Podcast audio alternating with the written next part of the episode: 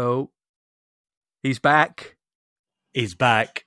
I'm he's here. only going to come back I've only, I've only somehow returned. I'm here, mate. somehow. Bly Walker has returned. Roll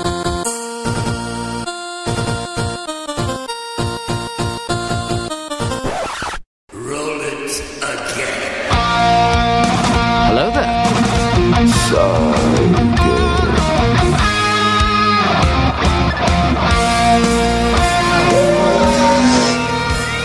listening to Star Wars Sessions, probably Britain's greatest Star Wars podcast. Star Wars Sessions podcast. Palpatine loves a good Star Wars session. absolute legends of Star Wars sessions. This is the way. This is the way.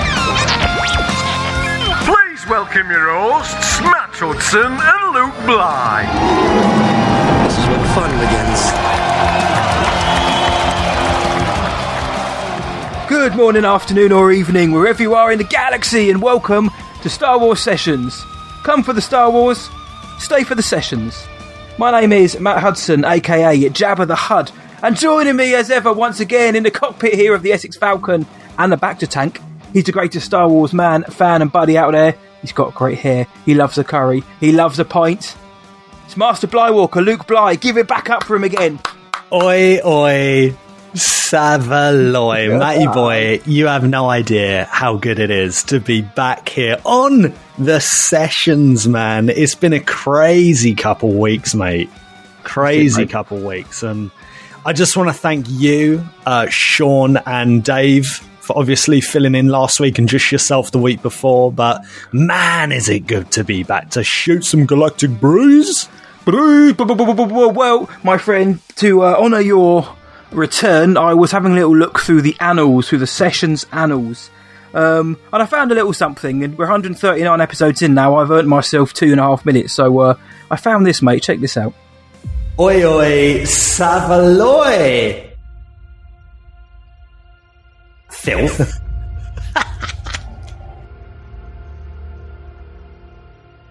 Absolute spice mine. Their castle spicier. Big boy.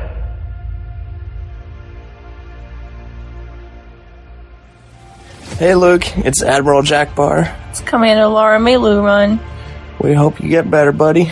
We're thinking about you, and May the force be with you. there you go. Master Blywalker. It's Adrian here, aka the Mandalorian. Just passing on my best wishes. Sorry to hear of what you're going through, buddy. Just remember that hope is like the sun. If you only believe in it when you can see it, you'll never make it through the night. May the force be with you, mate. Hello, Master Blywalker. Johnny O here. Just sending you a quick message to let you know that we are all behind you. Sending Grogu and Rey force healing vibes. The sessionists will be with you, always. Hi Luke, Vadim here, Dimsky. I hope you're getting better, bro. Uh, I hope uh, soon enough you'll be so good. But um, everybody's thinking about you. Everybody loves you very much. Yeah, just uh, wish you all the well, brother. Uh, take care. Master Blywalker, Jessup here. I just wanted to send you a message just to wish you a speedy recovery. We miss you, we love you, and can't wait to hear you back to full fighting uh, health and fitness back on the sessions. Take care of yourself, and we will hear and see you soon. Hey, this is Jimmy from Kansas. Just wishing you a speedy recovery, Lukey boy. Uh, we need the conductor of the spice train back as soon as possible. Hope you're feeling better, mate. Hello, mate. Um, big hug here. Um, just to get well soon message from uh, Sean. Um, chin up, pal. Promise you it does get easier, and uh, always here for a chat. I can certainly um, uh, respect what you're going through. So um, give us a shout anytime, pal, and we'll go for a non-spicy curry execution. Ah, soon we will have a refreshed Blywalker. One far stronger and more powerful. Sorry about that. Seemed to go all bit Matt Smith there. Anyway, Luke, hope you're feeling a lot better, mate. Looking forward to hearing you on the sessions again soon. Hey there, Luke. Andreas here, the Beard of Oregon. I'm really bummed out to hear about your recent stint at the hospital and having to deal with Crohn's. I hope you know how loved you are by our whole community and how much we care about you and your family right now. My thoughts are with you all. And people always say, if there's anything that I can do, please let me know. But many of us really do mean that, so miss hearing your voice, so get better soon. We're there for you, buddy. Hang in there. Don't choke on the bathtub. Bye. Master Black Dog. James from uh, Discord here now. Sorry about my voice, I got tonsillitis. It, it sounds more like tuberculosis at the moment. Uh, listen, I've heard you've had a rough couple of weeks, man. So, um, you know, rest up, take care. You got your missus there, she can do everything you need to do, you know, you, you, you're sorted, you're sorted. But listen, um, we need you back on the show. Matt needs you back. You know, we're all love you, we're all missing you. So, uh, rest up, get better, come back with a bang. Love you, man. Mwah. Get well soon, mate. Hey, Luke, it's Katie here. I've seen what's been going on with you, and I'm really, really sorry to hear that you're going through that, buddy. Um, but this is just a quick message to say, hope you get better soon, and uh, that we're all thinking about you. But yeah, get better soon, mate. Master Blywalker, you're not very well. What are we going to do? I'll tell you what we're going to do. We're going to reach out. We're going to reach out with our tiny little Grogu hands and heal you through the Force. Get well soon, you filthy spice peddler. Glad to have you back on the Falcon, Master Blywalker. Oh, A couple of people my thought of you, mate. days. Matey boy, you absolute filth bag. Yeah, well, uh, absolute- you've got the session sickers to thank, and my big brother Sean for sorting all that out. I was just Oh. the conduit for it all, and um, honestly, it, it, this was that was that was a product of the of the fans, and not and not your co-host. So uh, thank everyone else, my friend. Wow. Wow, what a flaming intro. It's it's a weird one, you know, because you're like, oh well, that you feel so loved and so appreciative and so grateful for it, but it's like, man, you guys are the best. yeah, thank you so much for all the love, guys. You know, I'm getting there, I'm getting better. I'm on just a heads up, I am on a lot of meds. I did say to Matty Boy, I was like, look, I am I am like, you know, I can't flipping wait to get back on the old microphone, talk some Star Wars, but I am on some meds. So if my sentences aren't clear, which they aren't usually, but um, yeah, just a little heads up, you know, uh, we're here for it. I'm feeling a bit, bit about based. So should be fun around, though. He's rolling around the floor while speaking at the minute. He's just stroking the wall. Think, I'm so loved. Yeah, I am honestly. Thank you so much, everyone. That's so sweet. That is the best. Like you guys are so cool. Thank you for. Yeah, we're we're not great at this kind of thing, us Brits, but you know, thank you so much for the support and love. It it means the world. There you go. Sending all the best wishes through the force from the best fan base in the world. And yes, I'm very glad to have my man back. Uh, but that isn't the only bit of news for this week because as I've been plagued for the last few weeks, I'm trying to talk and in the background I can hear the chimes of Big Ben Kenobi. Which, my friends, we only me know means one thing, says me you can't talk, Master Blywalker. Matty boy, it must mean, and this feels so good to say, so good to say, it's the Galactic News Round.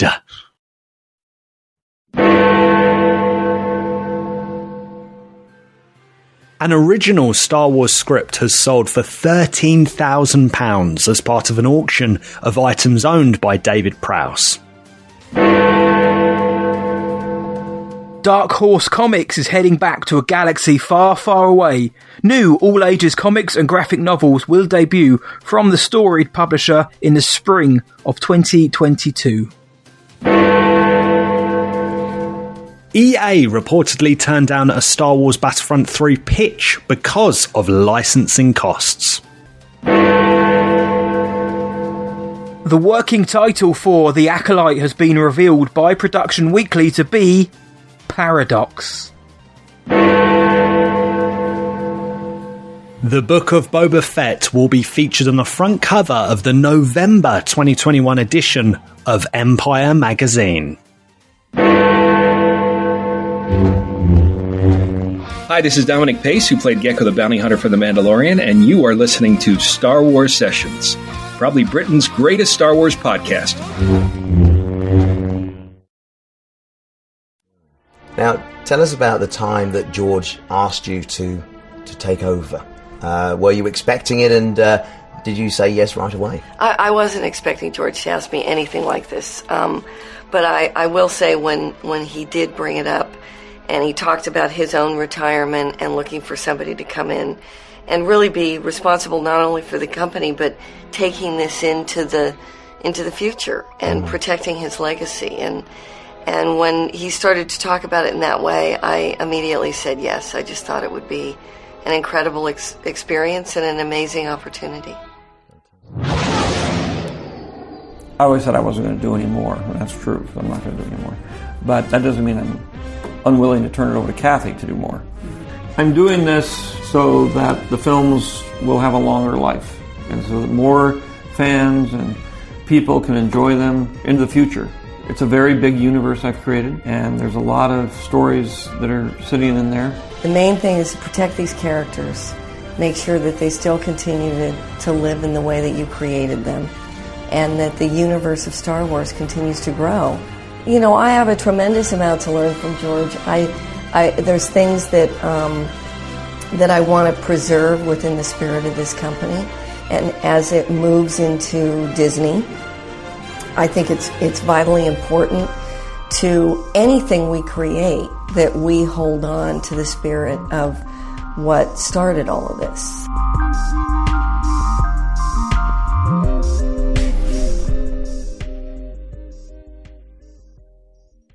Now, to mark the return of uh, Master Blywalker to the sessions, we thought we'd pick something fairly low key and something which we knew would unite the Star Wars fan base. So this week we're talking about Kathleen Kennedy, Lucasfilm president. Um, uh, uh, Kathleen Kennedy has been in the news this week. Uh, a few things have cropped up regarding the press, so we're going to be uh, having a, a Kathy centric episode.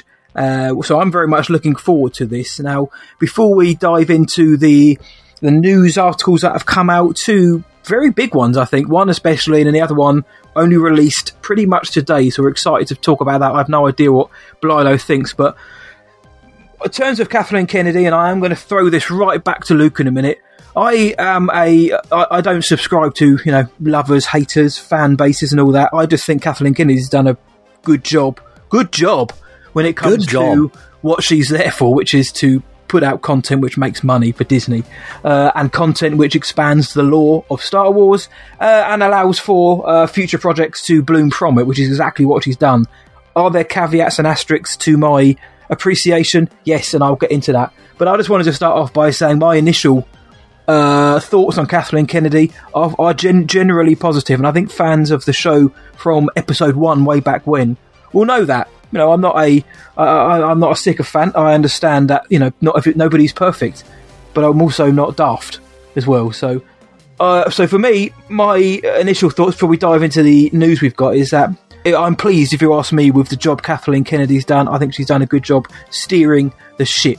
Lukey boy, uh, what about you? Do you think what's your kind of thoughts on the tenure of Kathleen Kennedy up until this date? Well, it's really, like you said, it's thrown me in in the deep end, mate. We were like, oh, should we do a chill show? should we? Should we do a deep dive into something we love? We're like, no. We're gonna go. We're gonna get all political. I'm not brave enough politics, but you know, apparently this week I am. Um, yeah, mate. I think for the most part, I think Kathleen Kennedy has had a tremendous success at Lucasfilm. And I can't wait to get stuck into this conversation because I think there's a lot of factors and a lot of factoids and a lot of perspectives that are maybe missed in this conversation because you know the fact is is that Star Wars hasn't been silky smooth. There's a strong argument here that things should have ran a lot more smoothly in this era, particularly with those sequel films, the cinematic releases. Um, it's almost every film has had an ha, has had an issue, right? Mm-hmm. The Last Jedi didn't. The Force Awakens did. Rogue One did. Um, Last Jedi didn't. Solo did. Rise of Skywalker did. Mhm. Um, so there's stuff to be taken away from that too. Now, there's also an argument for saying, well, you, you can't just look at that and go, wow, she's rubbish. Like, this is a joke. You guys spoke about Rogue Squadron last week. I listened to the show. By the way, you guys killed it. Thank you so much of the standing. Dave Dunn, Sean Hudson, you sickheads. Um, but it's, it's an interesting time. At the end of the day, you know, under Kathleen Kennedy over the last few years, um, we've had some of the big, we've had the biggest film in the West, in Western cinema, in The Force Awakens, in the US, in the UK, in the Anglosphere. That is the biggest film of all time. We've had arguably one of the biggest shows in pop culture ever air and debut and stick around for a second season and do just as well and again maybe even better from a certain point of view depending on who you ask. And we've we've had numerous other wins like huge successes. So it isn't a straightforward conversation. And then we also have to look into well okay what does a president do and what does a good president do? Versus you know oh let's make whoever president like who are you going to replace her with? Those are the questions that we should probably be asking. And then she's got some other news that we're going to go into which kind of like you know ties everything up really nicely i think. So i'm looking forward to it mate boy. What what do you think of all this mate? Um, three more years. Three more years. you're Well, happy well- about it Well, I am because, uh, again, right, asterisks and caveats. Uh, Kathleen Kennedy has delivered an awful lot for Star Wars. Again, if you look top, if you look top level, you think, oh, look at all those films they've done well. Obviously, you then start to look beneath the surface of that, and there's been issues for pretty much all of them. But the stakeholders and investors will think, well, you are making us money, and oh, look, a director's been fired. Okay, we might have to pay him off a bit. However, when we're making a billion plus pretty much on every film almost, then, you know, that's fine. We'll swallow up in that. We'll, our, our pockets will still be lined. I think it's good news. I think we need a form of stability because we've just come out of a global pandemic. Bob Chapek's just taken over, and Mhm. obviously, Mhm. whatever people might think about Chapek's leadership is a, good story for another time. But I think had with everything that's been going on recently with uh, Rogue Squadron and whatever else that's happened, um, with things like Rangers of the New Republic's gone for now, although word on the grapevine is they are still working on it in the background to hopefully start start it back up again. Um, to then say to Kathleen Kennedy, "Oh, actually, we're not going to renew your contract," I think it'd have just thrown Lucasfilm into absolute limbo. So what this does do, in again, this is sadly hypothetical because there are also uh, plenty of there's also plenty of evidence in the last what seven years, eight, nine years, sorry, that this could not go smoothly. The next three years, in my head, will be nice and smooth. So we can have a transition. We can pass the saber over to whomever will be the new incumbent, uh, and, and they will take over a company which is on you know uh, much steadier ground, much smoother ground. However, as we've mentioned, there's been a lot of issues in the last nine years or so, which kind of point to the fact that you know what's what's going to change now. Why are the next three years going to be different when you know the last nine, give or take, three times as long, haven't quite been that. Maybe not all of them. Maybe five or six years have been very rocky, uh, and majority of stories that come out surrounding the films aren't great.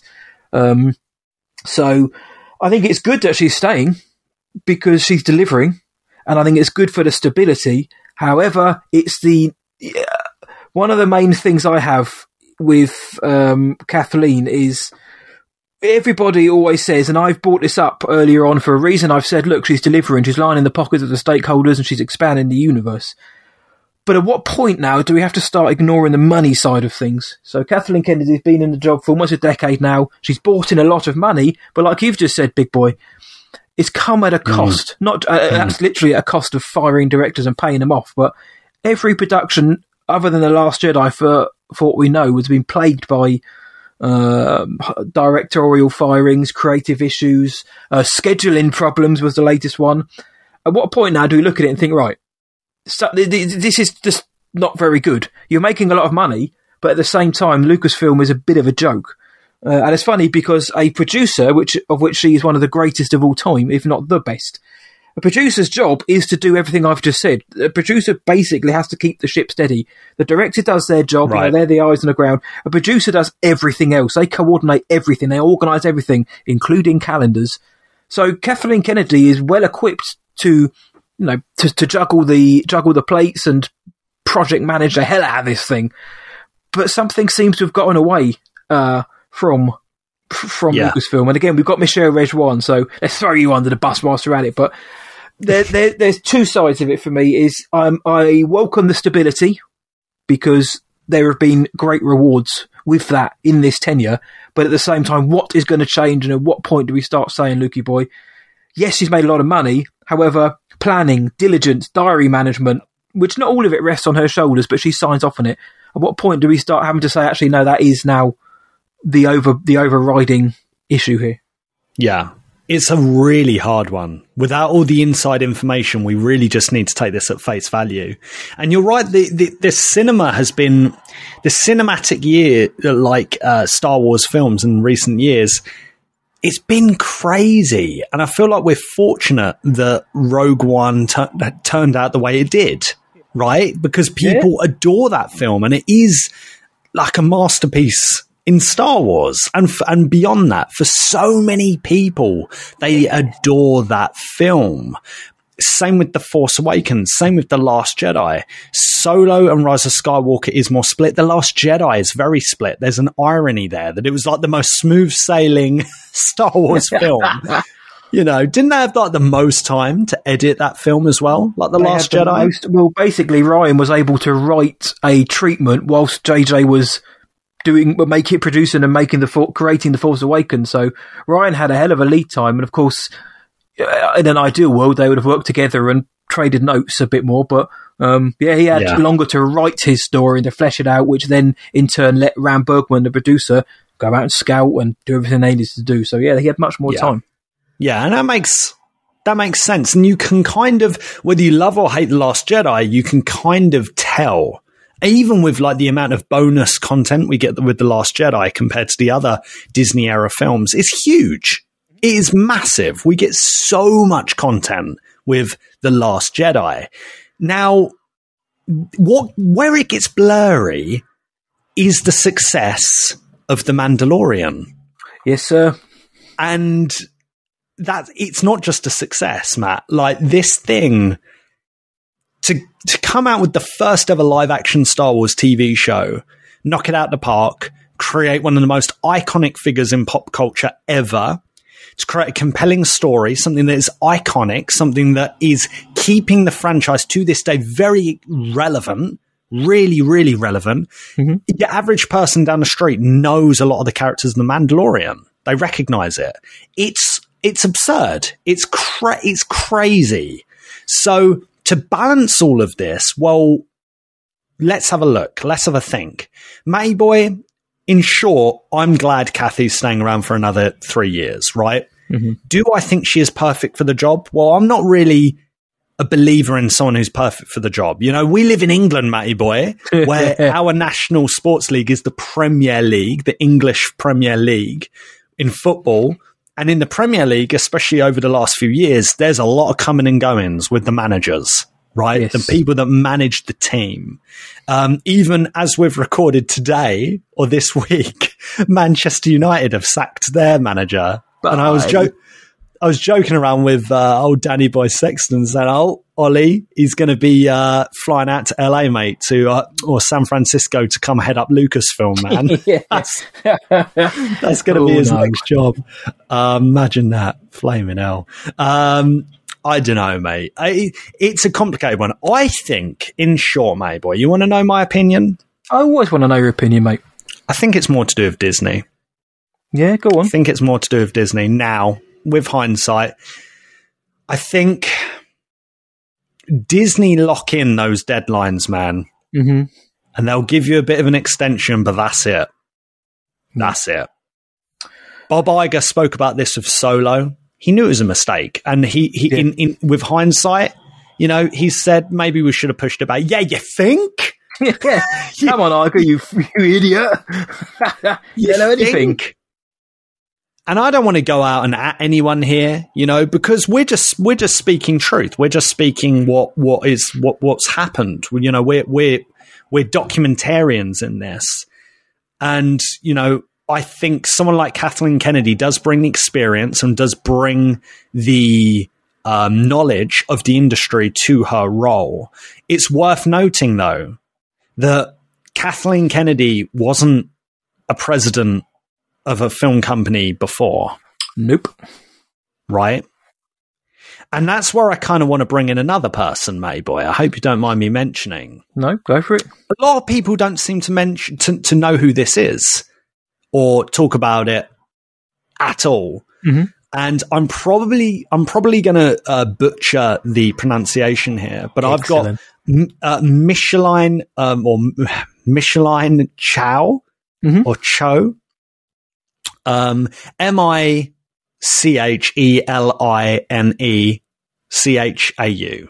Mhm. And uh, Micheline, or yeah, I don't know what I'm doing with that name. How would you say it? I would I, I, I would say the same Michelin rather than Yeah, Michelin. Michelin. Yeah. I know, right? It's so close to Michelin. Yeah, Um, well, Michelin was actually the president of Lucasfilm. Yes, from sir. April 2003 till September 2012. A lot of people don't know that. George Lucas was not the president of Lucasfilm. Kathleen Kennedy did not take over from George Lucas as president of Lucasfilm. George Lucas was a chairman who almost sat almost kind of where Disney are now. George was the big daddy. He did have control over everything, but he also was kind of a step down, a few steps down, creating stuff, right? He had that flexibility because being a president, being a chief operating officer, as Michelin was as well, um, she uh, George had no interest in that stuff. He didn't want to get involved in that stuff. weren't interested. No, nada. Now, from 2003 and to, to, to 2012, you know, a lot of stuff happened during that. So I wanted to add that too. A lot of people don't understand the role of presidency, Oh, you man. know. And I think that's where restructuring comes into it, matey boy. Mhm. Yeah. Yeah. And Well, I, people. so go on. Carry on. No, No, no, no, please. no, you no go, you're the go. returning hero, please. No, no, no, no. You go, and I'll, I want to see your point. I want to see your thought on what I've said so far, because I'm my- sure again we're on the same page. But I want to. Thought Yeah, was going in a little di- different direction, but it's still in the same ballpark area. When, when you said that, a lot of people don't know what the president of a of a company does. Certainly, a um, creative studio. When you see some of the names that uh, the the internet would have you believe should be in the role, it makes me want to just uh, pass out. Namely, our boys Jon Favreau and Dave Filoni, uh, who also have absolutely no experience in running a film studio. They, Jon Favreau is a very good showrunner and a very good writer. Dave Filoni is a very good writer, um, animator, and up and coming director. None of that translates into here. Run the entire operation, everything, in everything. You be, be the person who's uh, the buck stops with you guys. That is a pipe dream, and that is the that is the worst kind of idea to have. Whereas uh, Kathleen Kennedy made she wasn't a president prior. She was a, produ- a producer slash exec producer for 30, 40 years, working with Spielberg, because everybody knows this, some of the biggest films of all time. Working in the industry, getting the knowledge, and a producer's job, it, it, it is a million miles away from a president, but when you break it down, what a president does is slightly is very similar to what a producer does day to day, except that a president has the weight of a multi-billion dollar company on her shoulders uh, and has to deal with um, shareholders, stakeholders, the board, everything else basically. But as we mentioned, a, a producer they they're, they're in charge of some of the hirings and firings, the organisation, the day to day stuff, the budgets, and a lot more. Sounds a lot like a bit like a president on a slightly smaller scale. So, um, whereas Jon and Dave have absolutely no experience, and I think would be extremely detrimental to have them heading up. Would it be cool? Hey, why not? Because they've delivered some cool stuff. I love I, I love Jon and Dave. I do, but we've got to use our heads in, realise that they would not be right. Whereas, well, like, like, well, like you just said, you had somebody in the background though, uh, from 20, 2003, you had Michelin for 2003, 2012, who was silently in the background helping the operation tick along. George was the face uh, and the heart and the soul of the company, but somebody else was making the I don't say the big decisions, but there was somebody else there shouldering a lot of the the admin work and a lot of the work, like George didn't want to do. You mentioned restructuring. Maybe there's something they can do here where we have um, a George who could be somebody like your Favreau, who maybe could be the face, but isn't the one making the boardroom decisions, isn't the one with the check and the golden pen, my friend. But uh, as soon as you said that, they didn't have the, about the experience. I was like, no, I've got to mention that. And I love Jon and I love Dave, and I'll mention them again. But um, you, you, chalk and cheese to, to compare them to, you know, Kathleen's experience, quality, talent, and skill level. Yeah, and it's worth noting, right, that again, Jon Favreau, I see, could be the only one out of Dave Filoni and Jon to run to to even consider oh, that sure. spot, right? Sure. Because again, once again, like Kathy, she wasn't a president before becoming like Lucasfilm president. Um, and Jon kind of has, if you look at her work before becoming Lucasfilm president, Jon is the closest thing to that out of those two. Oh, yeah. I wouldn't necessarily advocate that anyway, but it's just it's just worth noting. Mm-hmm. Um, yeah, and I don't think he'd be interested. I, is the honest opinion. And the people saying Dave Filoni. Now, you don't necessarily want Dave doing a job like this. You want Dave in a new role, which guess what, Matty Boy? Go on.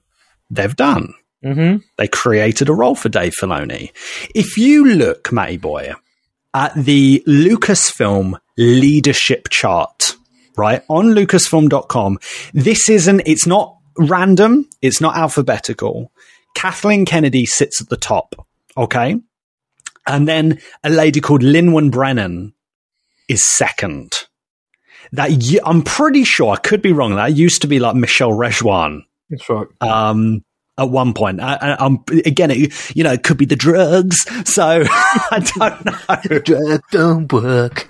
It could be whatever. But anyway, Lynwen, she's kind of the executive vice president and general manager. That that to me, and I've worked in a lot of like stupid corporate environments in, in my time, and I know you have, Matty boy. So Yeah. that to me screams that's your second in command, right? Mhm. And then below, you've got two people, Mamita Sengupta and Dave Filoni. Mamita is Executive Vice President Physical Production. Very, again, all to do with getting things done on time, literal things, getting things, you know, ordered around. You, you know all about that, Matty boy. You know, because you've got a background, obviously, in um, in management and uh, you know that kind of thing. And Dave Filoni is on the artistic side, executive producer, executive creative director. Mm-hmm. That, my friends, is exactly where you want him. Yeah, and they work so well together because they're skilled. It's like yin and yang almost. I'm not like where where one's kind of shortfalls are, the other picks up in that area, and they work so Yeah. well. Yes, yes. Let's who put, not. Who put them together? Who who was the president that decided to put them together? By the way, Kathy Kathy saw there was an issue, guys. If you guys don't think that, if you don't think that Kathleen Kennedy is looking back and go flaming hell, we've had a rocky ten years. Yeah. You know, we've we've knocked it out the park with stuff, but we've had a rocky ten years. Like you're dumb, mate. She knows. She knows. She is well aware. They would have had multiple meetings about it. She would have had to answer to Bob Iger, Bob Chapek, Disney people, and explain all of this stuff. Why Kathy is the Rise of Skywalker the only last chapter in a Star Wars trilogy not to and make more money than the middle chapter? Mhm. Why is it? diminishing and returns. she would have one. had to have answered that. That is straight up business. Like people don't realize how lethal business is. Oh, but bro. let's look again. Kathy's nearly been in this role for 10 years, guys. 10 years. You don't throw someone like that out unless it's really serious. Like really, really Oh, serious. dude, no, and there's nothing yeah. that warrants her to, to let her go. I don't think. Well, here's this, here's this big boy, because I agree with everything you've just said, and I generally do. The problem is the fi- the firings and the, the, the hoopla in the background, Mm. they've become bigger or they have more impact than the good stuff.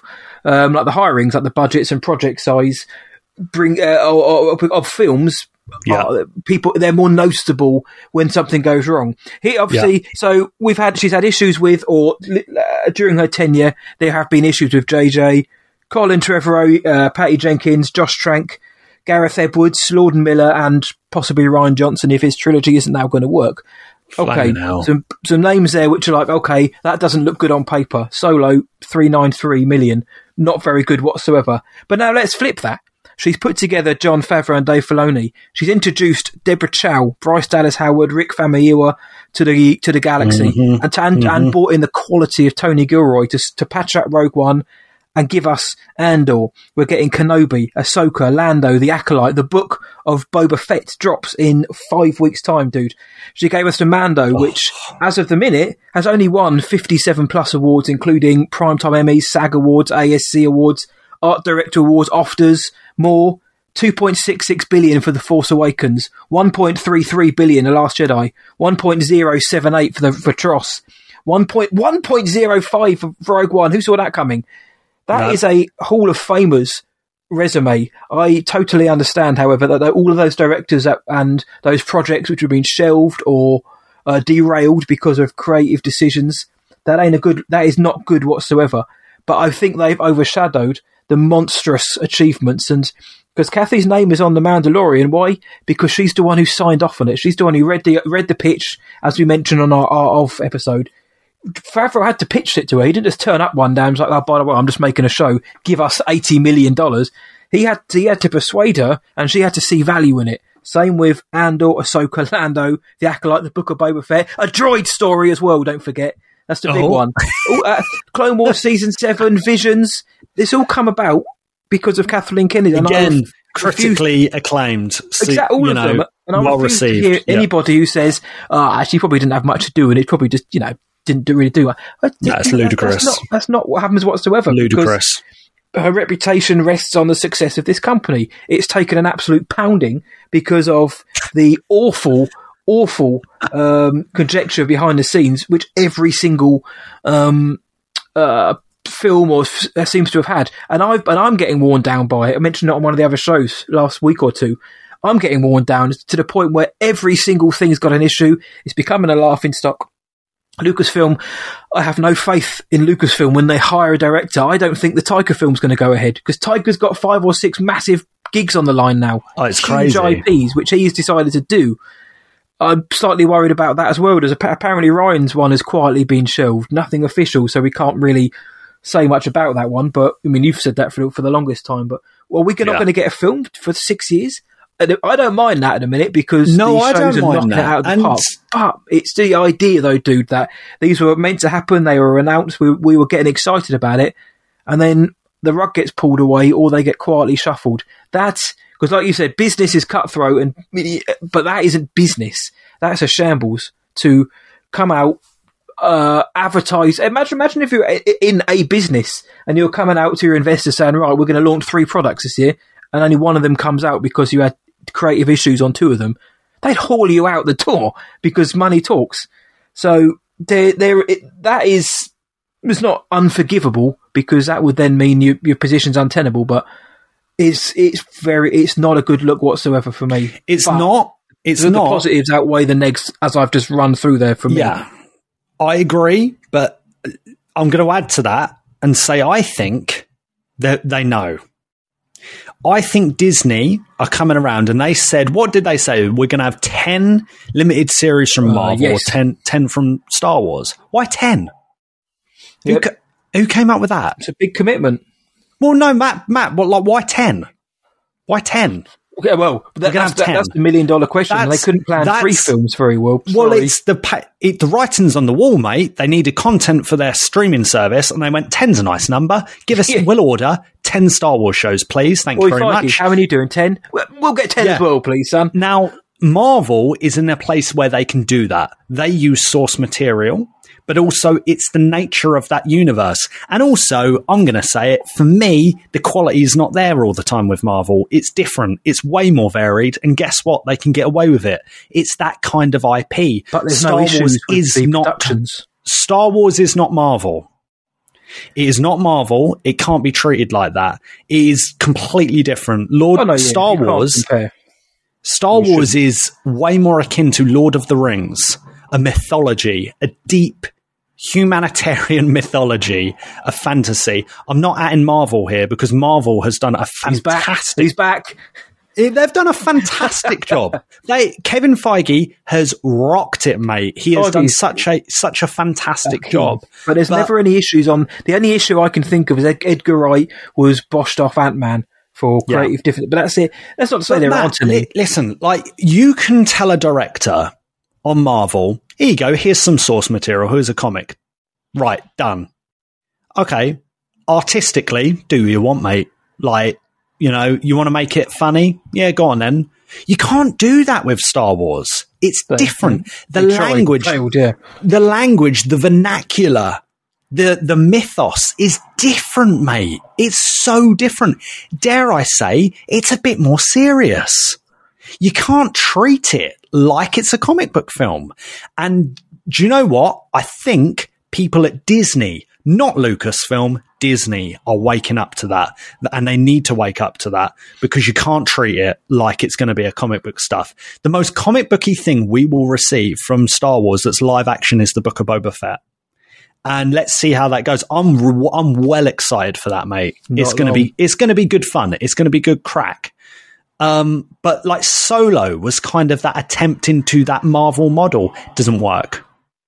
Doesn't work. I think the sequel trilogy in itself was because I think when we had our boy Ahmed Best on, um, shout out to Ahmed King, uh, and he said it as well. I know, other people have said it, but we spoke to Big Boy Best, and he said what he thought was missing. And again, I don't necessarily subscribe hundred percent, but I, I I get the soul of what he's saying. Is that the three films that came out, the sequels, for the most part, there, there was some, there was that kind of was like cheesy nature that the first six films had.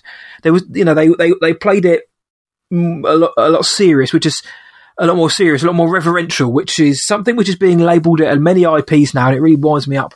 But um, Mm. like you say, Star Wars is different in the sense that there, there, there is a DNA like there is with other IPs, but there is a DNA which, if you stray from that, it doesn't feel the same, or it can be. It may not be quite successful. But then also the problem with that is, are you pigeonholing yourself that we can't now try something different for fear of reprisal or fear of uh, having a flop on our hands, where other IPs have got the, the freedom to do a a heist Well, film or a comedy. That's why you got stuff like Visions and whatnot. And I know it's not on the same scale.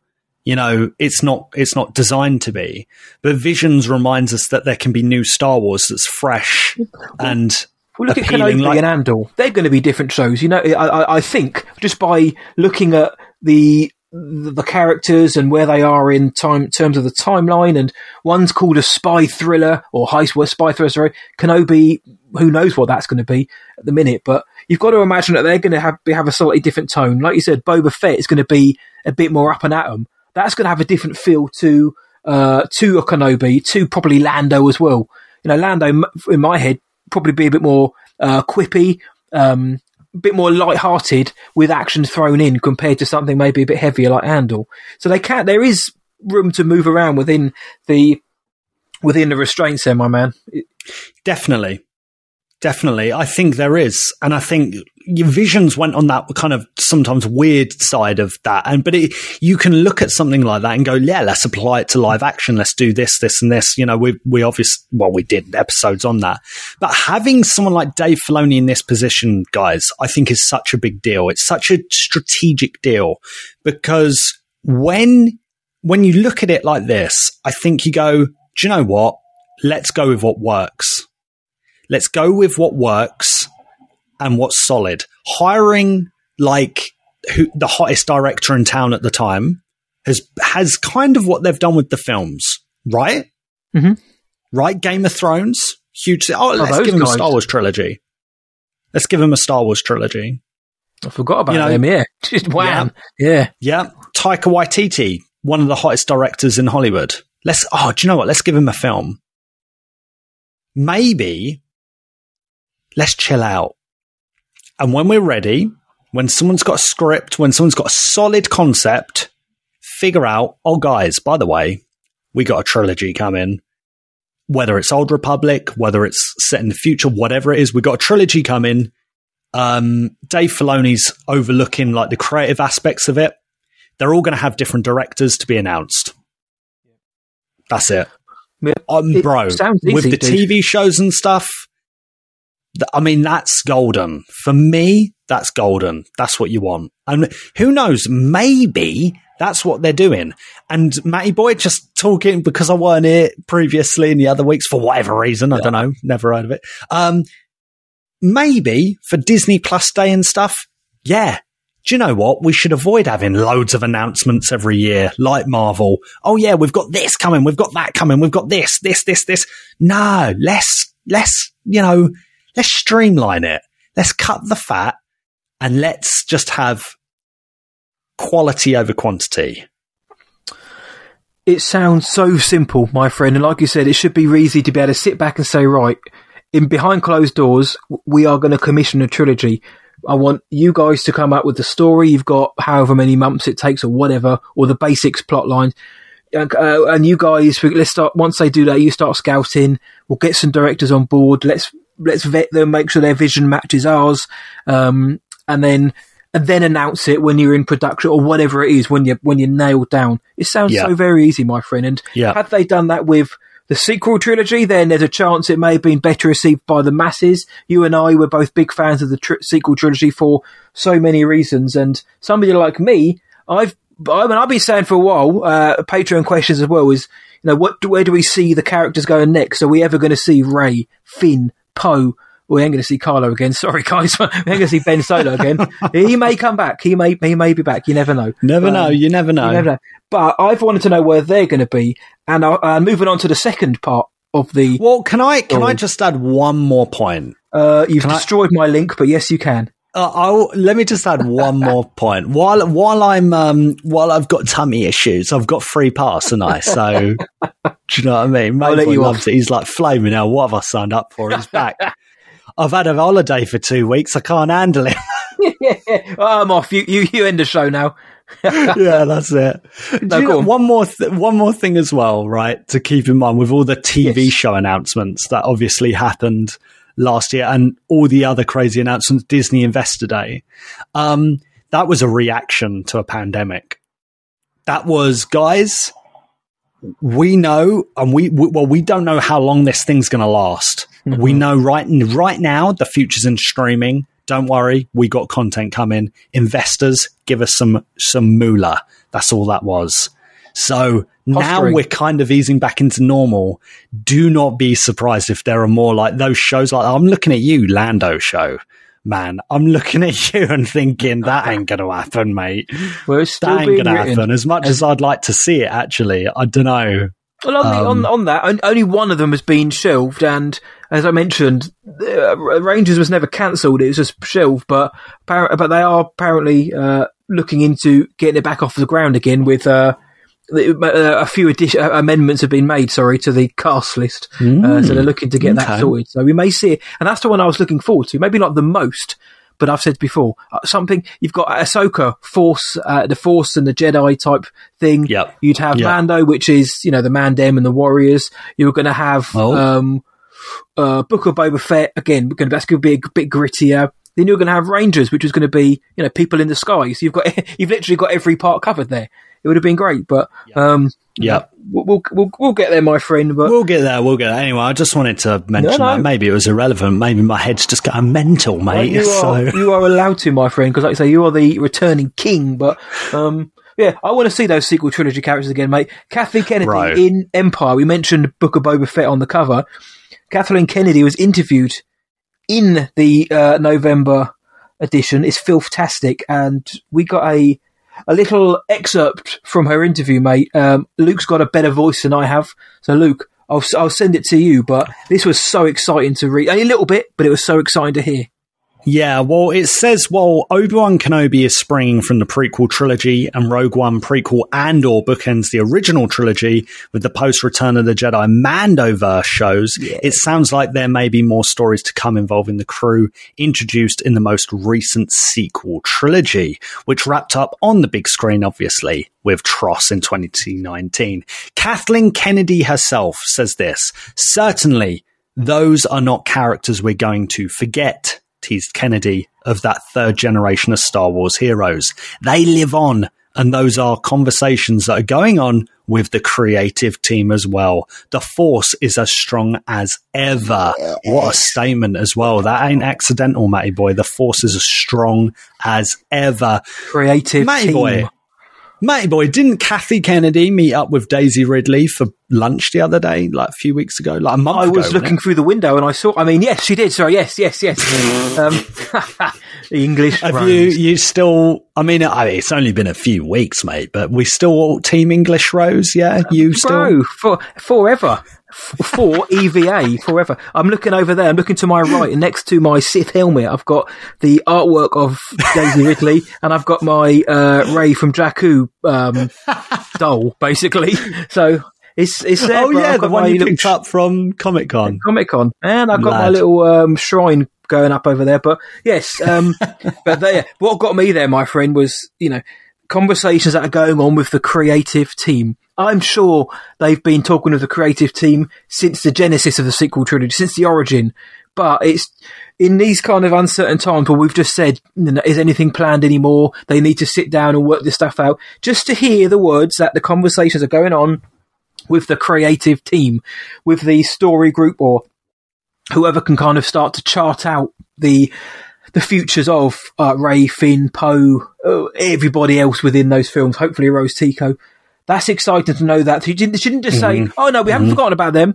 You're going to hear from them one day. Don't worry about that." And she said, "You know, we're not going to forget them. They live. They will live on." And, and the creative team is dealing with it as we speak. So there are plans in place. Who knows what kind of plans they will be, whether it's live action, animated, whatever. But it's just nice to know that with all of the, like the article says, of all of the kind of OT centric stuff we're getting, or end of the prequels OT centric stuff we're getting, that we are going to be getting stuff centered around the sequel trilogy characters because you said it as well. You know, they're going to, maybe they wanted to step back from the sequels, not because they don't like them, but, you know, let's, let's let them breathe. Let's let the world absorb and marinate those films and then we can go back to it in a couple of years time and maybe, to be fair, the creative team, Kathleen Kennedy, everybody, else, maybe they needed a break. Maybe they needed to step back from those characters in order to appreciate them and then get back in. Mhm. Um, I imagine after Mhm. six, after almost what seven, eight years marinating with these stories, that's what there's that word again. You probably got a bit of burnout. You spend most of your days thinking about these films, these characters, these stories. You probably need, like anyone, you need a break. We'll go back to that in a few years' time and see where we're going to go from here. But that, my friend, excited me more than anything because I love the sequel trilogy era. I do think it was poorly developed in terms of the world building. I think there's so much more that they can do in that era. And they can also use these Mandoverse shows, as we think they are, to start bashing these bad boys out and the bad batch. We didn't mention that. Kathy gave us a bad batch. But they can start using these shows now to start sowing the seeds for what happened in the sequels to, you know, to bolster them up even more, like the prequels were of the Clone Wars, like the OT has Yep. been with Rogue Yep. One, with Mando. It, it, it Yep. retrospect- retroactively makes things even better, mate. So Definitely. I'm here for this. I'm here for yeah. it. And guess what? She Yes. said creative team. Creative team. Who is the highest ranking creative at Lucasfilm? Dave Filoni. Yeah, he's got his new job. Executive creative director. Boom. There we go. I'm Yeah. telling you guys, last year, around this time last year, I was going, Luke Skywalker's going to turn up in the Mandalorian. I'm telling you, mate, I'm flipping. I can see it through. I can You were see right. it. Lucasfilm has had a reshuffle quietly. They have had a quiet reshuffle. They know. They know. They know it's embarrassing. A lot of that I think is Disney pushing stuff. And again, I think it's a tug of war sometimes, but I think we're learning. It's always a learning process. At the end of the day, this is a company that needs to report how much money they're making. They need shareholders. They need investment. Otherwise, all this goes kaput. Yep. It's crazy how not, how many companies didn't go kaput with COVID. To call a spade a spade, these studios. yeah, Yeah. Like, honestly, lads, like, we can romanticize it and be like, oh, let's all wear Mickey Mouses and, and, and play with our toy lightsabers because that's how we see it. The people working for that, that in the board, at the board and at the Man. top, they just think, yeah, let's push those out so those idiots can buy them and we'll Man. keep this company afloat. It's all about the dollar, bro. And this is just going back to like what you're saying, right? Dollar aside, because we know it's all about the dollar, We dollar, dollar. How much man dollar, dollar, dollar, dollar. Crush you know. I'm gonna crush her like my what girl? What girl? Bring me the girl. What girl? Um, mate, sequel trilogy. You know, love it or hate it, it's here to stay. It's canon. And there is a lot to love man. in the sequels. There is so much to love in the sequels. When I was in hospital, mate, I watched the. I've not. I've not actually finished it yet, but um, I watched the Last Jedi with the with Rian's commentary. I Yeah. texted you actually. You did while I was watching it, and it was so enjoyable. It's great getting a different perspective on things. Are there things that I disagree with still? Like in in the commentary, Ryan says, you know, uh, you know, he's like, oh yeah, Hux. You know, I always thought he was a funny guy. I was like, is he? you know, I, when I got home um last week. I I was able to put on a Star Wars film with the missus and I put on The Force Awakens because it's just Oh, such a feel good that film. blanket. That film, man, hits different. The Force Awakens hits different. That's I told a you the special first. film. I text Luke back to the first third of that film, i- i- not just because of the rose, but the introduction to the film. But when we first like see Rey and what she's doing, when her theme f- plays for the first time, she's going down that hill on the on the sand, or like sledding down the hill, meeting Finn and Poe, and that that scene which you love so much when they're uh, FN two one eight seven. I ain't calling you that. Call you Finn. Uh, Yeah, and the whole magic. Jakku stuff. It's just Magic. damn, we're back, man. And the rest of it's great as well, of course. But Yeah. just, man.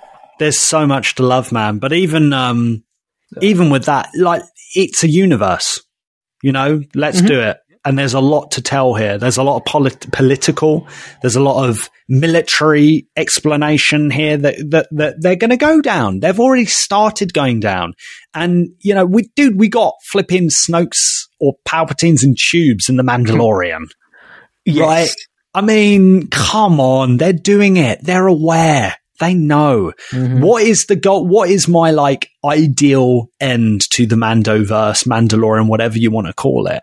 It is Grogu being dropped off with a new Jedi Order, Rey Finn. Imagine that, bro. Could you Come imagine on. seeing Boyega and Ridley back on the screen together I'd in cry. their, in their garbs, mate? I'd cry. Oh, honestly, I ain't just the yeah. steroids I'm on at the moment, mate. No, it's a oh, everyone's allowed to let their emotions out. No, and I think it's great because and well, we, you, you'll hear the cries of well, they're just doing this to try and uh, save that dumpster fire trilogy or whatever it is people complain about. But Yeah. you mentioned the prequels. We we love them, but by God damn, they need a lot of pillaring from the Clone Wars. Had to hold those things up completely. But, and Mate, but that's not some a of bad it thing. Going makes- back, Some of it is just craziness. the prequels, was, but we some of took it is absolutely we, bonkers. We took it for granted, and this is the thing with the internet age, with the announcements, with the the news on the directors, all this kind of thing is amplified by the internet and social media and opinion pieces. So, it, oh, I don't know. We love it, don't we? Eh? We love it. If one, thing Kennedy has given us, it's us, it's years and years worth of things to talk about, but not just because of the conduct in the boardroom. Everything we've mentioned, all the shows, all the films, all the new characters, all the tie-ins, all the books, all the comics, the High Republic. I didn't even mention that. The High Republic. uh, People, people are digging the High Republic. Everything has been signed off by the hand and the pen of Kathleen Kennedy. She hadn't just given us a load of headaches. Everything, pretty much the majority of the stuff we've spoken about in the sessions has probably has had some kind of form of Kathleen Kennedy's influence on it, right? Other than like the, the straight up PT and OT episodes.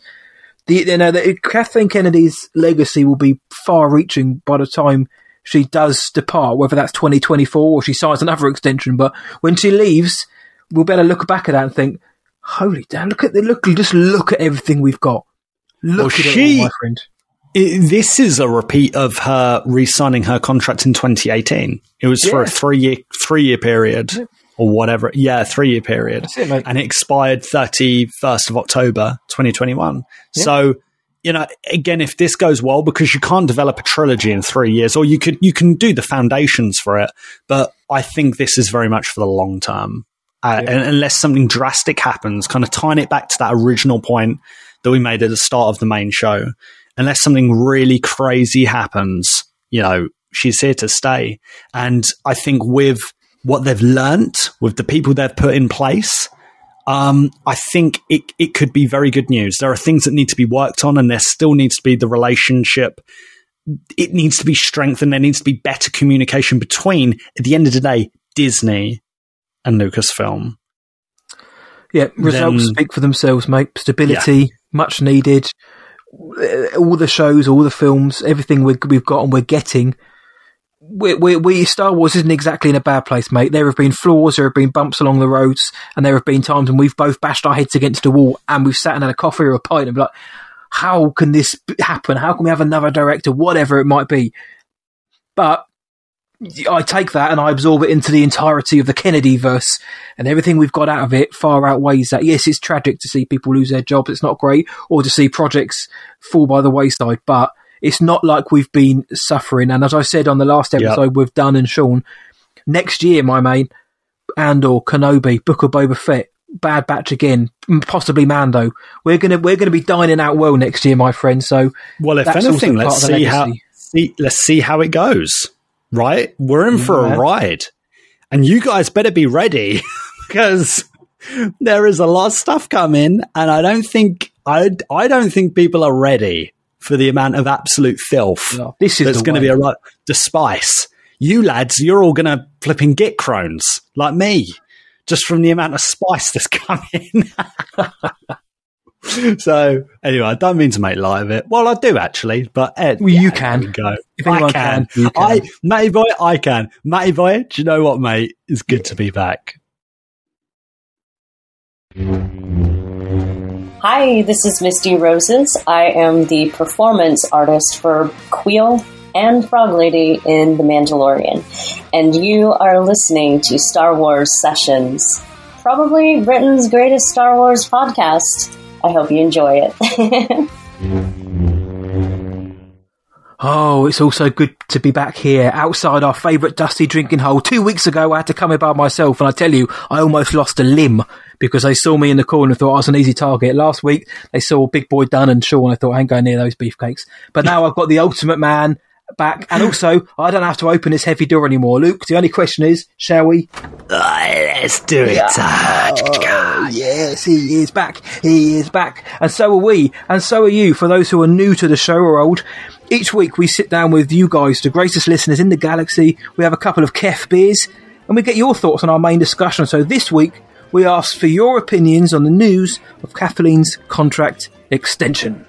Yes, we got some great answers and actually mostly positive. We ran some polls on Instagram and Twitter and they were they were pretty much all um, majority Kathleen Kennedy, which I'll be honest, I wasn't expecting. Were you expecting I. that? Not at all. I expect it to be a, a lot closer or, or, or worse and to be a, a lot more flammable than maybe it was. But for the most Yeah. part, pe- people put their points across, which we always encourage. Say, say what you want, by all means. But for the most part, people, if they were negative, here's why, not just, nah, don't like her. Okay, people would people were saying, giving us a reason for their negativity, Yeah, which on hey, both fine. sides. Opinions are opinions. Yeah, on on both sides, I Mhm. felt like that, and it, again, it was nice to see, you know, that for the for the most part, um, people were pretty civilized about it. It was so Yeah, man. uncivilized. No, people were pretty civilized about it. Just worth noting, Matty boy. Um, yeah, we ran these polls. Sixty-two percent said yes on Instagram; they were happy with it. Thirty-eight percent said no. Um, Twitter was slightly different. Seventy-two percent said it's good news, and twenty-eight percent said it was bad news. and it's probably news. worth noting that, if anything, I'm quite proud of that those results because they're quite mixed. They're mostly positive, but quite mixed. And it, again, it kind of reflects our listenership, our community. You know, we're not just all one horde of of thinking, right? We're, we're we're quite a, a mix, but Yes. you know, so that's nice to see too. Yeah, which is what we want. You know, it, it isn't fun for me or Luke to talk about it it's all one way traffic, and it's probably it's not very fun to listen to either. And I'll be the first to admit I've listened to shows where it's one way or the other, and I think, oh, I'm bored now. There's only so much you can take off the same opinion. Shake it up a little bit. We've just spoke about Kathleen Kennedy. We weren't eulogising. We were also pointing out the fact that actually some of this is is not great whatsoever. Some of this is quite frankly awful. So yeah, you know, we like to think we have some sort of balance.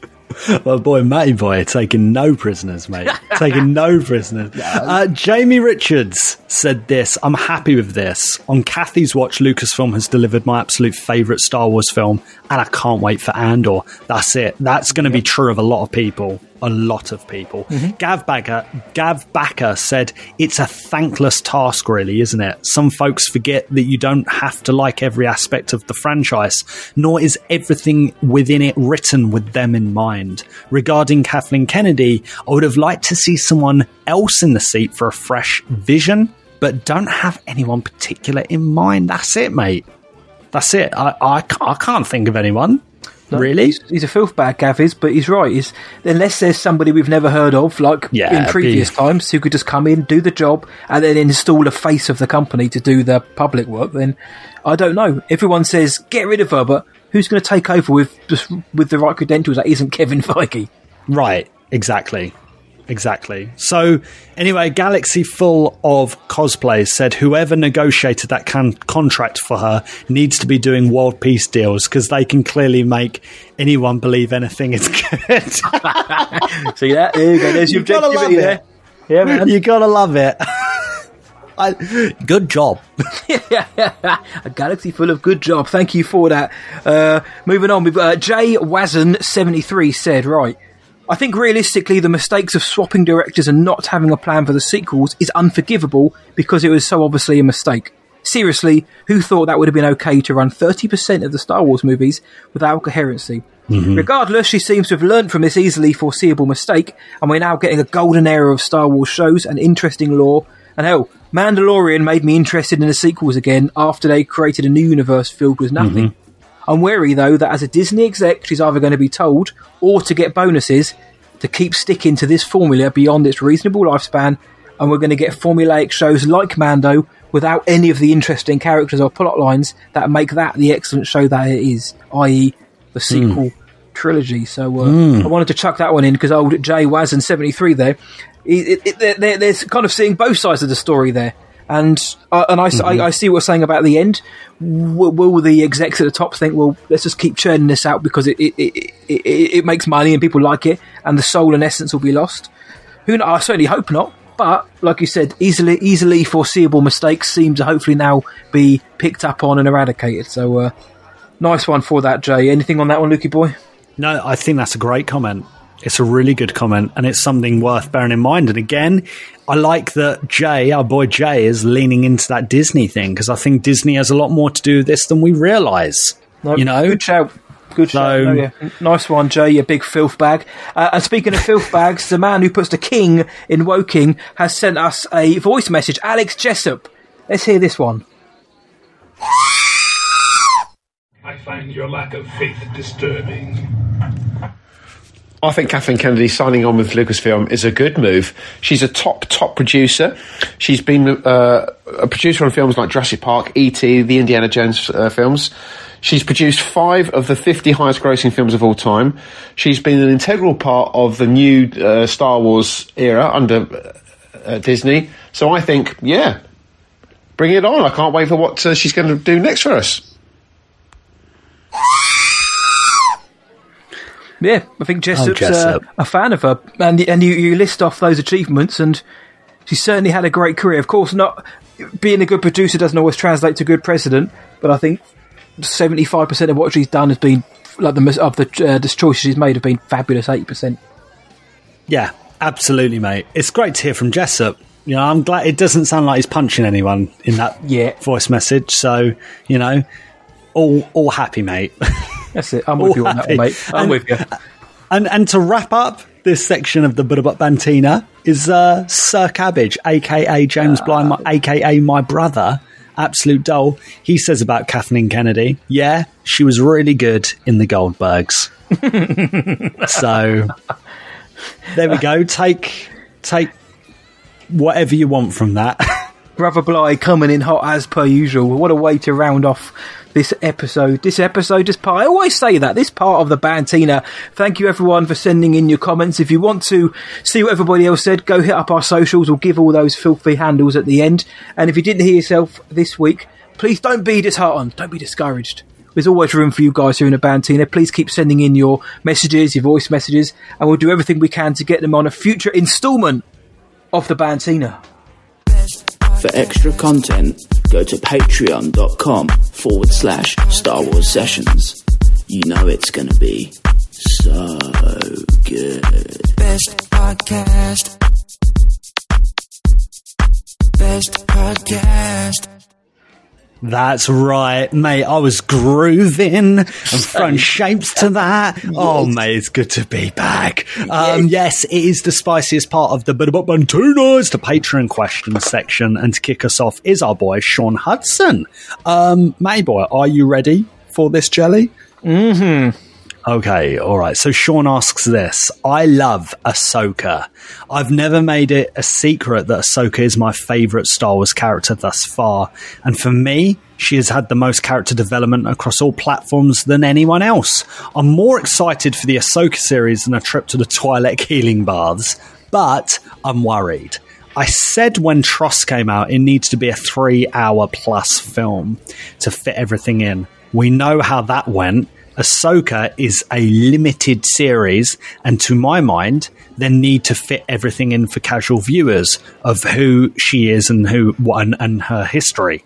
Thrawn and Ezra, which is huge in itself. Hayden, which is huge, as discussed last week on the show. Luke will turn up for continu- continuity post Mando, but that also means Grogu.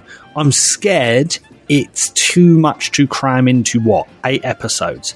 Makes make me feel better, please. Peace out, and may the source be with you always. So good, so good. Thank you, Here Sean. he We didn't get one of those in the show yet, so that's Got one nice. now. That it Got one now. yeah. Uh, a s- big Ahsoka question there, mate boy. What are you thinking, brother Hud? Uh, well, I'm thinking the same back to Brother Hud. What are you thinking? The Twi'lek healing baths is the place to be. Come on, come on. Um, for this one, so basically, in a nutshell, will Ahso- will there be enough time or story in Ahsoka to be able to tell all the threads which we think might happen?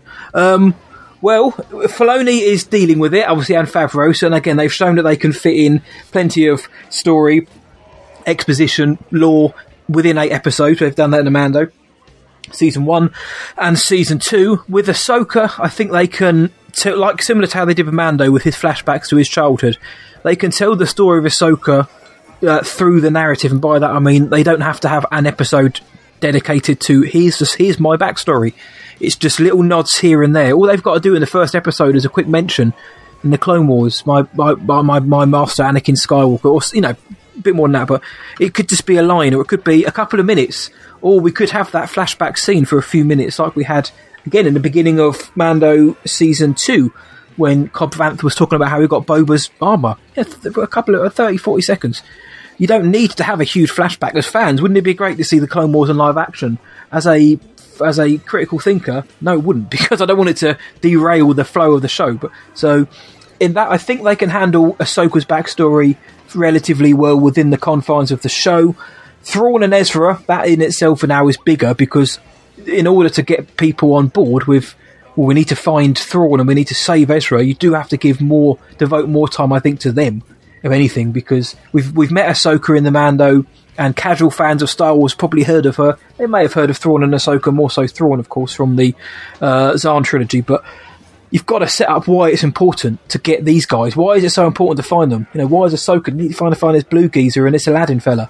Um, so that's going to be bigger, I think, and that's going to be more problematic. However, if they are going to be dealing with that in the other shows, possibly, you can maybe, like they do in crossovers, put a bit of exposition onto one of the other shows, and then it doesn't take up quite as much as your own. Hayden, I think, will be in it fairly briefly. He's not going to have a recurring role. I think we are going to get um, like a Force Ghost Hayden, a conversation. I don't see the need for him to be in any more than one episode. Um, and if Luke's in that same episode, great. Grogu doesn't even need to do anything. Grogu could just be there, like on Luke's shoulder, or, or eating Mhm. a frog in the background. Mhm. I think Hayden and Luke can be in the same episode if they're going to go that route. And Thrawn and Ezra, they they're going to need the most. Go that go that route. up. Yeah, I don't know. It, it, I've been listening to too many American shows, and I. Uh, you do. A lot of them.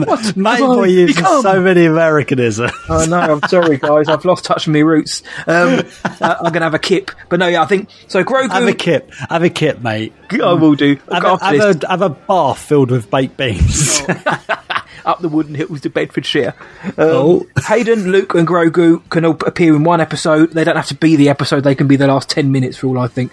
Ahsoka, you can deal with her backstory fairly easily. I think. I think, especially with Filoni and Favreau on board, I think they're going to better find a way to not stretch this thing out. Thrawn and Ezra, though, my man, that's going to be the bigger issue. How do we make people care about Ezra? How do we make them care about this blue-skinned guy with red eyes? How do we make them care about the stakes of this whole thing? Oh, there's that. So that is the bit. It doesn't worry me, but I think that needs the most. Ahsoka, we can deal with her like we did Din Djarin. We found out more about him as the thing went on. Uh, so it's Thrawn and Ezra for me. That's the thing I think is going to take them the most time, and that's what I have the most.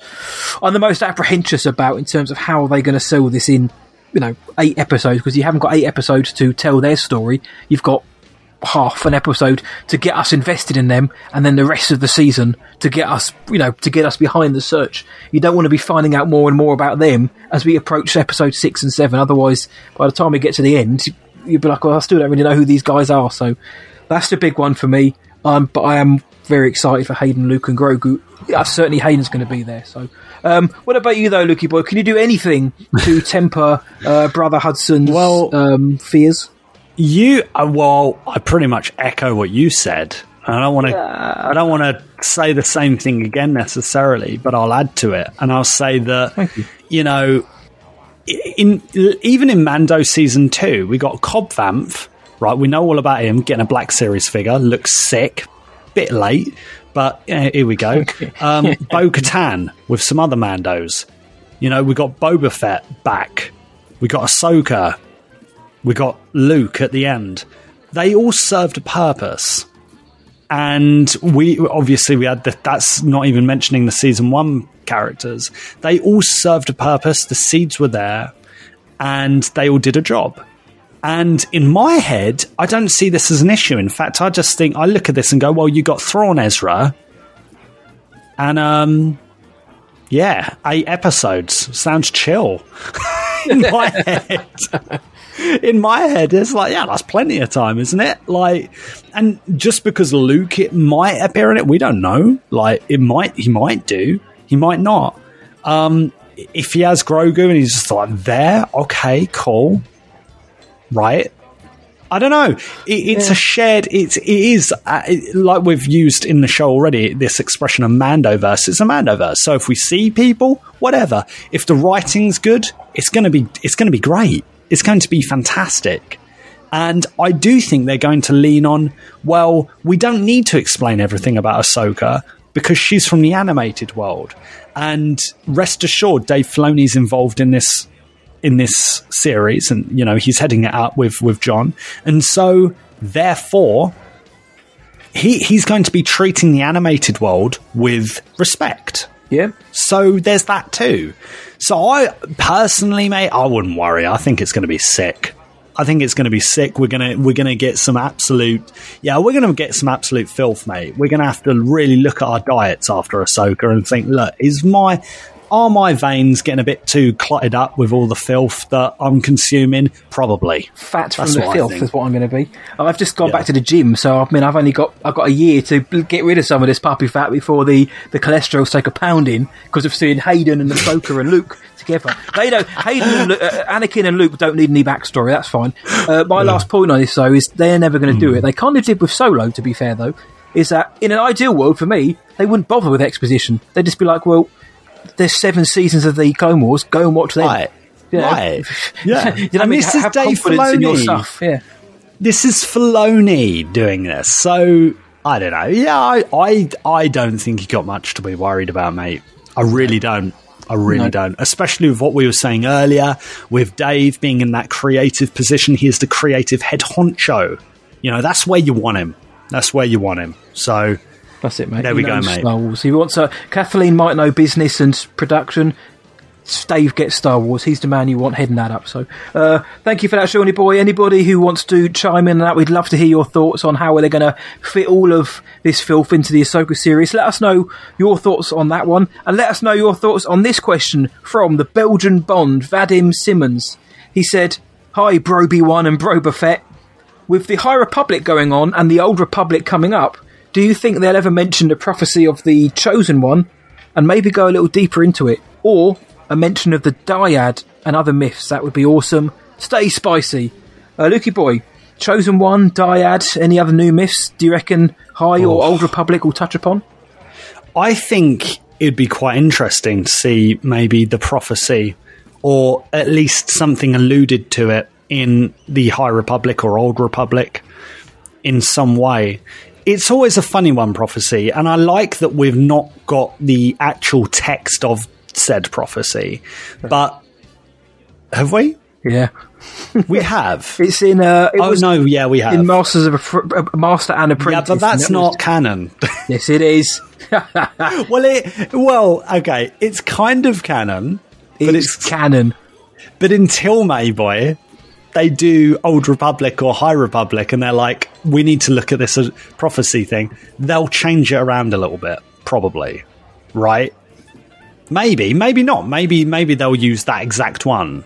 Yeah, yeah, man. Well, hopefully. Well, it's- there, and it's pointless to change things. You know my thoughts on that.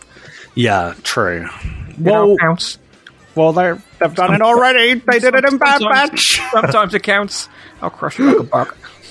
Don't you dare change my additions. McClunky. That'll be the last one. That'll To be the be last fair, thing. Even that, even that geezer changed his own stuff. So, canon's exactly. gone. exactly. It- you No, know. no. I mean, let's. Yeah, it's neither here nor there. I think actually it'd be wise to avoid it. I do think it would be worth mentioning maybe other myths and dyads because that's a good. It, it could be a really cool. Um, way of storytelling. Again dyad's kind of been done now and it's done very very well. Um so that's again credit to the sequels for that. But i don't know it's it's a it's a bit of a funny question. I think the prophecy of the chosen one is also misinterpreted a little bit but i don't want to go into because this could be a whole episode in itself. In fact i think we have it written down somewhere to look into the prophecy of the so, chosen yeah. one and do an episode on it one day. So um spoiler.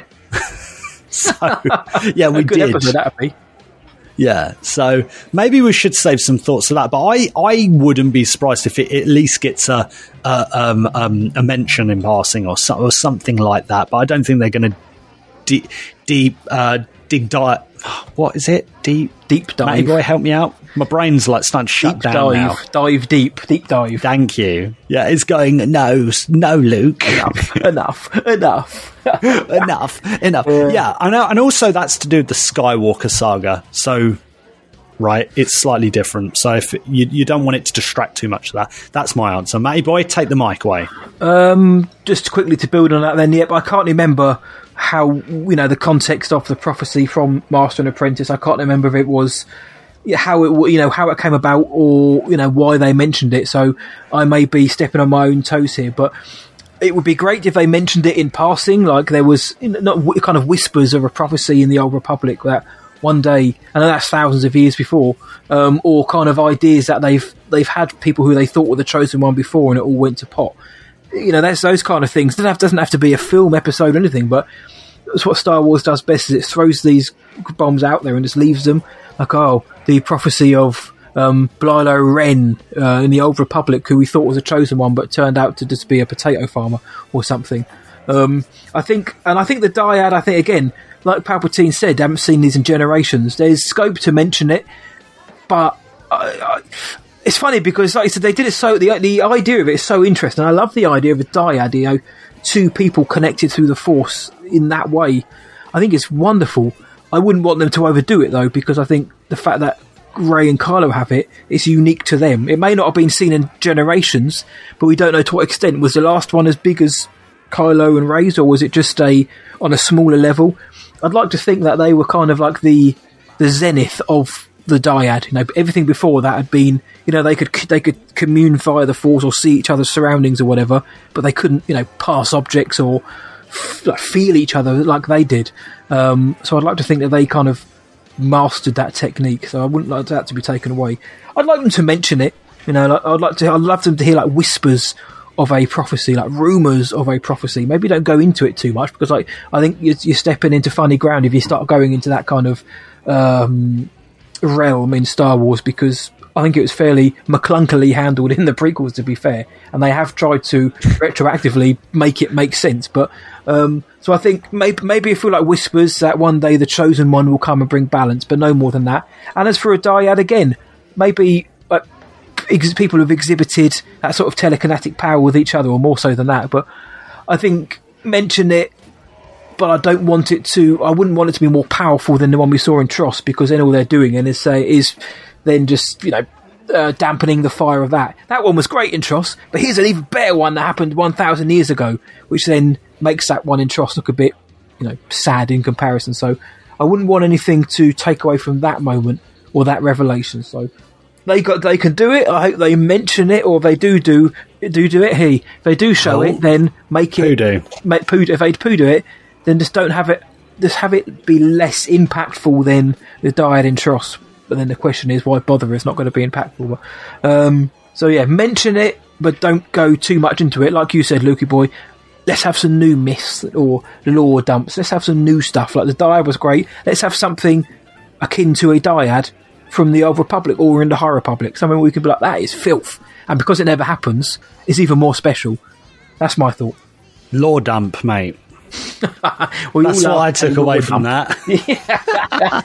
a big lore dump. You may give us one A of those, big- Cappy. A big law dump. What great questions, though, Yeah, man. man. This has been a great week for all the socials and stuff. Yeah, so man. thank you so much for sending those in. Vadim and Sean, you bunch of sickheads. Yes, thank you. Give us your answers to all of those, everybody. However, barman, sorry about the mess one more time. But don't worry about that, guys. We'll be back again for a couple more Kef beers here in the Bantina next week.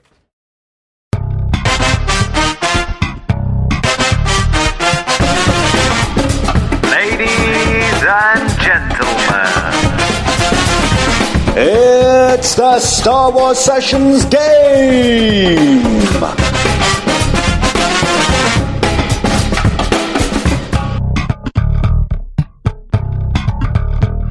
Oh, it feels good to be back doing a game. So, Luke, do you want to know what game you're playing? Of course I do, matey boy. Of course I do. Come so on, bring it on. Well, context, if you're new to the show, we always end with a Star Wars theme game. We alternate uh, weekly with the hosts. This week it's my turn. Luke has been uh, absent for a few weeks. Uh, and this time I wanted to, I wanted to honour him because I know that he's, he's based out. He's high as a kite at the minute. So I wanted to honour the return of the Jedi with a Return of the Jedi quiz, which I think I oh. might have done before. However, I couldn't do Return of the King because that's an altogether different franchise. So Return Yeah. of the Jedi quiz. I've got about five questions to ask you here, mate, because I don't want to keep you too long because I don't want your mind to go off into strange places. So, Yeah. are you Oh. ready for your Return of the Jedi questions, which you're going to ace easily? Let, us do it. Let's let's do it. Woof, right. Question one. What is the number of the first Imperial shuttle seen in the movie? Oh, are you joking? Welcome back. Are you winding me up? Nope. What's the number of the first Imperial shuttle? You can What's hear the the, number? number? of the shuttle as well. They, they say it as well. Z- zero? Uh, is that your final answer?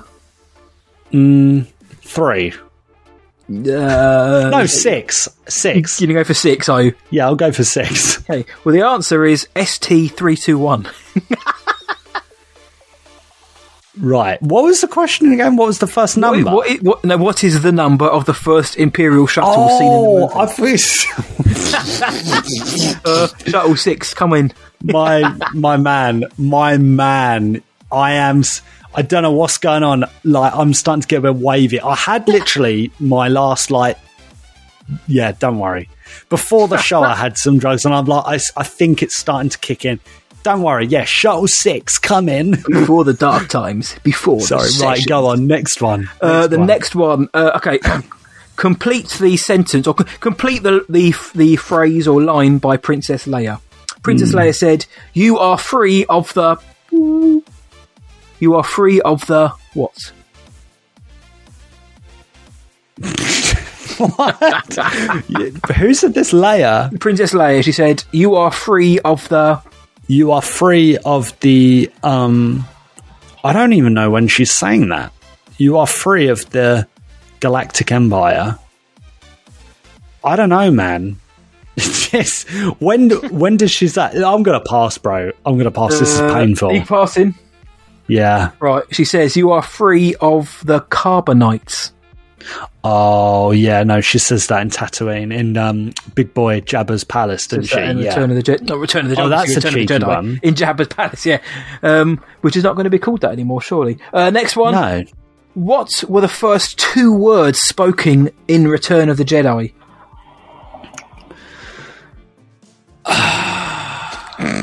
I just wanted to make it easy for you, mate. I, this is one of those that I think I would get if I was fully compos mentis.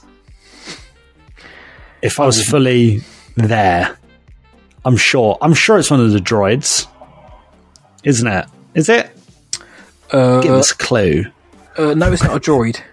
Oh, language. okay. Let me think. Who, who is it? Who could it be? Who is it? It's a human person. Who is it? it's a what? It's a human person. What were the first two words spoken in Return of the I can't even remember what the opening scene is, Mark.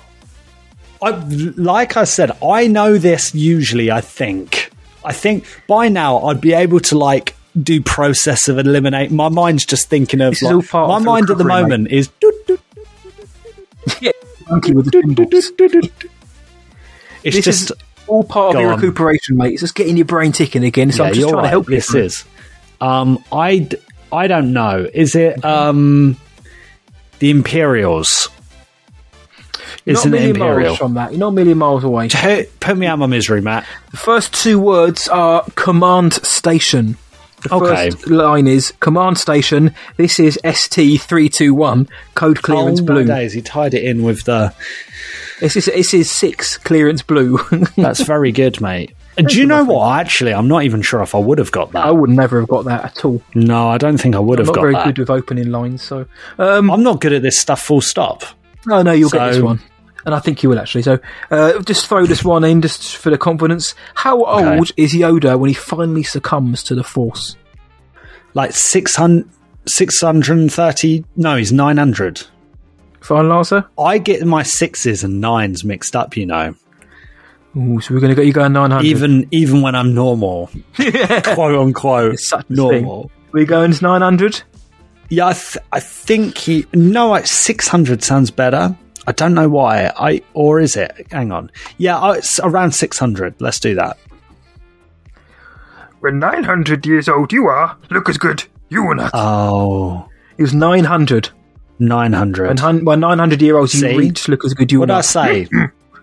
He's. Why didn't you tell me, listeners? Why didn't you tell me?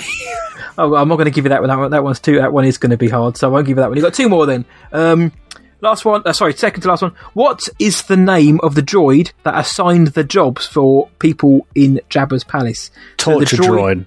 Uh, no. Well, actually, um, I don't even know that's his nickname, but the one that gave droid. 3PO and R2D2 stuff to do. I know the one you're flipping talking about because I was going to pick up his flipping Power of the Force the other day. I, It's an. They are called. um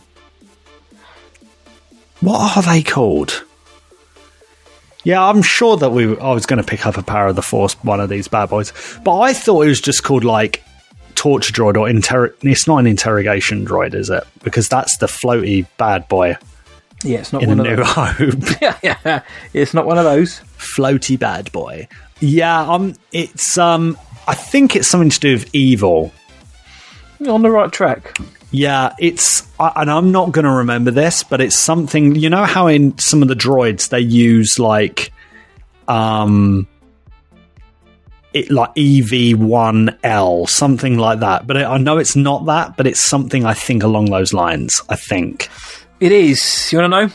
Yeah, go on. EV nine D nine. Nine D nine. Yeah, He's a I don't. I wouldn't have got the nine D nine. I don't think. But Supervisor droid, they're called. I think. torch droid, mate. Yeah, torture droid would do. Right, uh, you ready droid. for this one? You you will get this one. I'm sure. of it. Okay. Oh, Uh, Matt, come on. Right, come on, my, my friend. What is the name of the singer at Jabba's palace? Um, Sny Sootles. Sny. Almost, almost. Just flip a few letters around. Sny. No, not Sny. Sty. No. Slice. Sly Snootles. Ah. Sly. No. Ah. S- sh- shy Ah, Snootles. what is that noise? Ah. Ah. Oh, oh, Snot. he's. What? Ah, the man's. Size. Size Snootles. Bly Snootles. Yes. Oh mate, front. you flipping like I'm like an old pensioner going across the, like a zebra crossing down Abbey Road, and you're like, "Come on, mate!" I'll get you there, mate. I had You'll other ones there. which were actually harder, which I thought I was thinking. I was rubbing my hands out. I thought, no, I can't give you that. Um, what you know, what did Jabba and the bounty hunter settle the bounty for Chewbacca? Bounty for No, Chewbacca not at? today. Not Yeah, today. Ones like not that. my today. Well, you got one out of five, which is by my maths twenty percent, which isn't Yay. too bad, my man. It's it's we got one on the board, mate. You got one on the board. Could I be Kathleen? Could I be president of Lucasfilm? Uh, maybe one every five being a hit. As long as it makes money, you're fine. as long as it makes money. Sounds good. Sounds like a plan. Good job. Good job. Good job. So- well done, matey boy. Well Good done. job. Trying to get the brains working again. Not that I ever went anywhere, but it's me making out like you just lost your um, faculties. But my Oh, man, no, I did. I'm very glad to have you back. The sessions, sickheads, are all very glad to have you back here, mining the spice, farming the filth. What, what? Don't worry about the result of the game. In two weeks' time, when it's my turn again, you'll smash it out of the park. I have no doubt about that. Absolutely, mate. It's been good to be back. It's been really nice to be back. So, thanks for all the messages again, and thanks for bearing with me. Thanks it's been for bearing with him. Thanks It's for it. been. I can't even express like how excited I was to do this. This was like. This was like for me. This was like a goalpost. I was like, look, I need to. I need to do this. I need to do this again. Like, and it goes straight. I I adore doing this. So it was it was it was nice to come back and obviously get get the show going, mate. And you know we got we got some busy weeks ahead, and we got we got Boba coming out. Man, we we got we got a lot of filth to cover. Mate, those boba wigs are going to be the epitome of filth. So cannot wait. However, I am very sad to say that that is that for this episode of Star Wars Sessions 139. But the fun doesn't end there. No one's ever really gone because he's back. Where can the world find us, Master Blywalker? They can find us at starwarsessions.co.uk. Search for us on social media. Just search Star Wars Sessions and we will be there. So I'm getting there, getting there. We did it. Um, email address. Send us an email. Hello there at starwarsessions.co.uk. That'll do. That'll do, pig. That'll do. That, that'll do, pig. That'll do. Uh, don't call me that. We're on Anchor FM, Spotify, Apple Podcast, Stitcher, TuneIn, Google Podcasts, Amazon Podcasts, every podcast provider in the galaxy. You're going to find us there. If you love our show, please consider leaving us a good review on your platform of choice and head on over to podchaser.com to IMDb for podcasts. It's awesome. We're there. So five stars there and everywhere else you can find your podcasts would do the show a massive solid. It gets more listeners in, means we get more engagement with you guys, which is what we live and breathe for every week. And please tell all your Star Wars friends about us. Tell your mum, tell your dad, tell your mates, tell your cats, tell your Ewok. Tell anyone who works at Lucasfilm. I'm, I'm sure there's a couple of them that listen to us. Maybe one or two. I don't know. Tell your cousin the more the merrier the castle spicy. Ah. Yes. Tell Sly Sootles that this is the podcast Oh. you're looking for. But until next time from me, see ya. And from Luke. May the force be with you always. I can't believe I struggled with the Sly noodles thing. I like, mate. Here we go. It was a good one. Luke. Luke. Now the happy landing.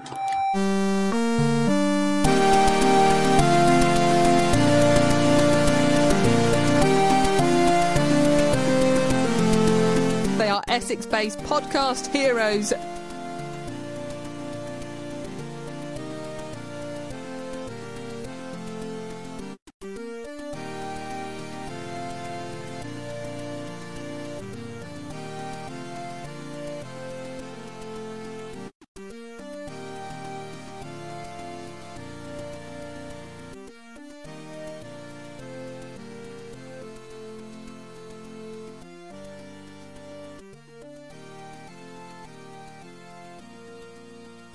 Audience is so smart. And it's true. They are. They get everything. Tell that to Kanjiklub.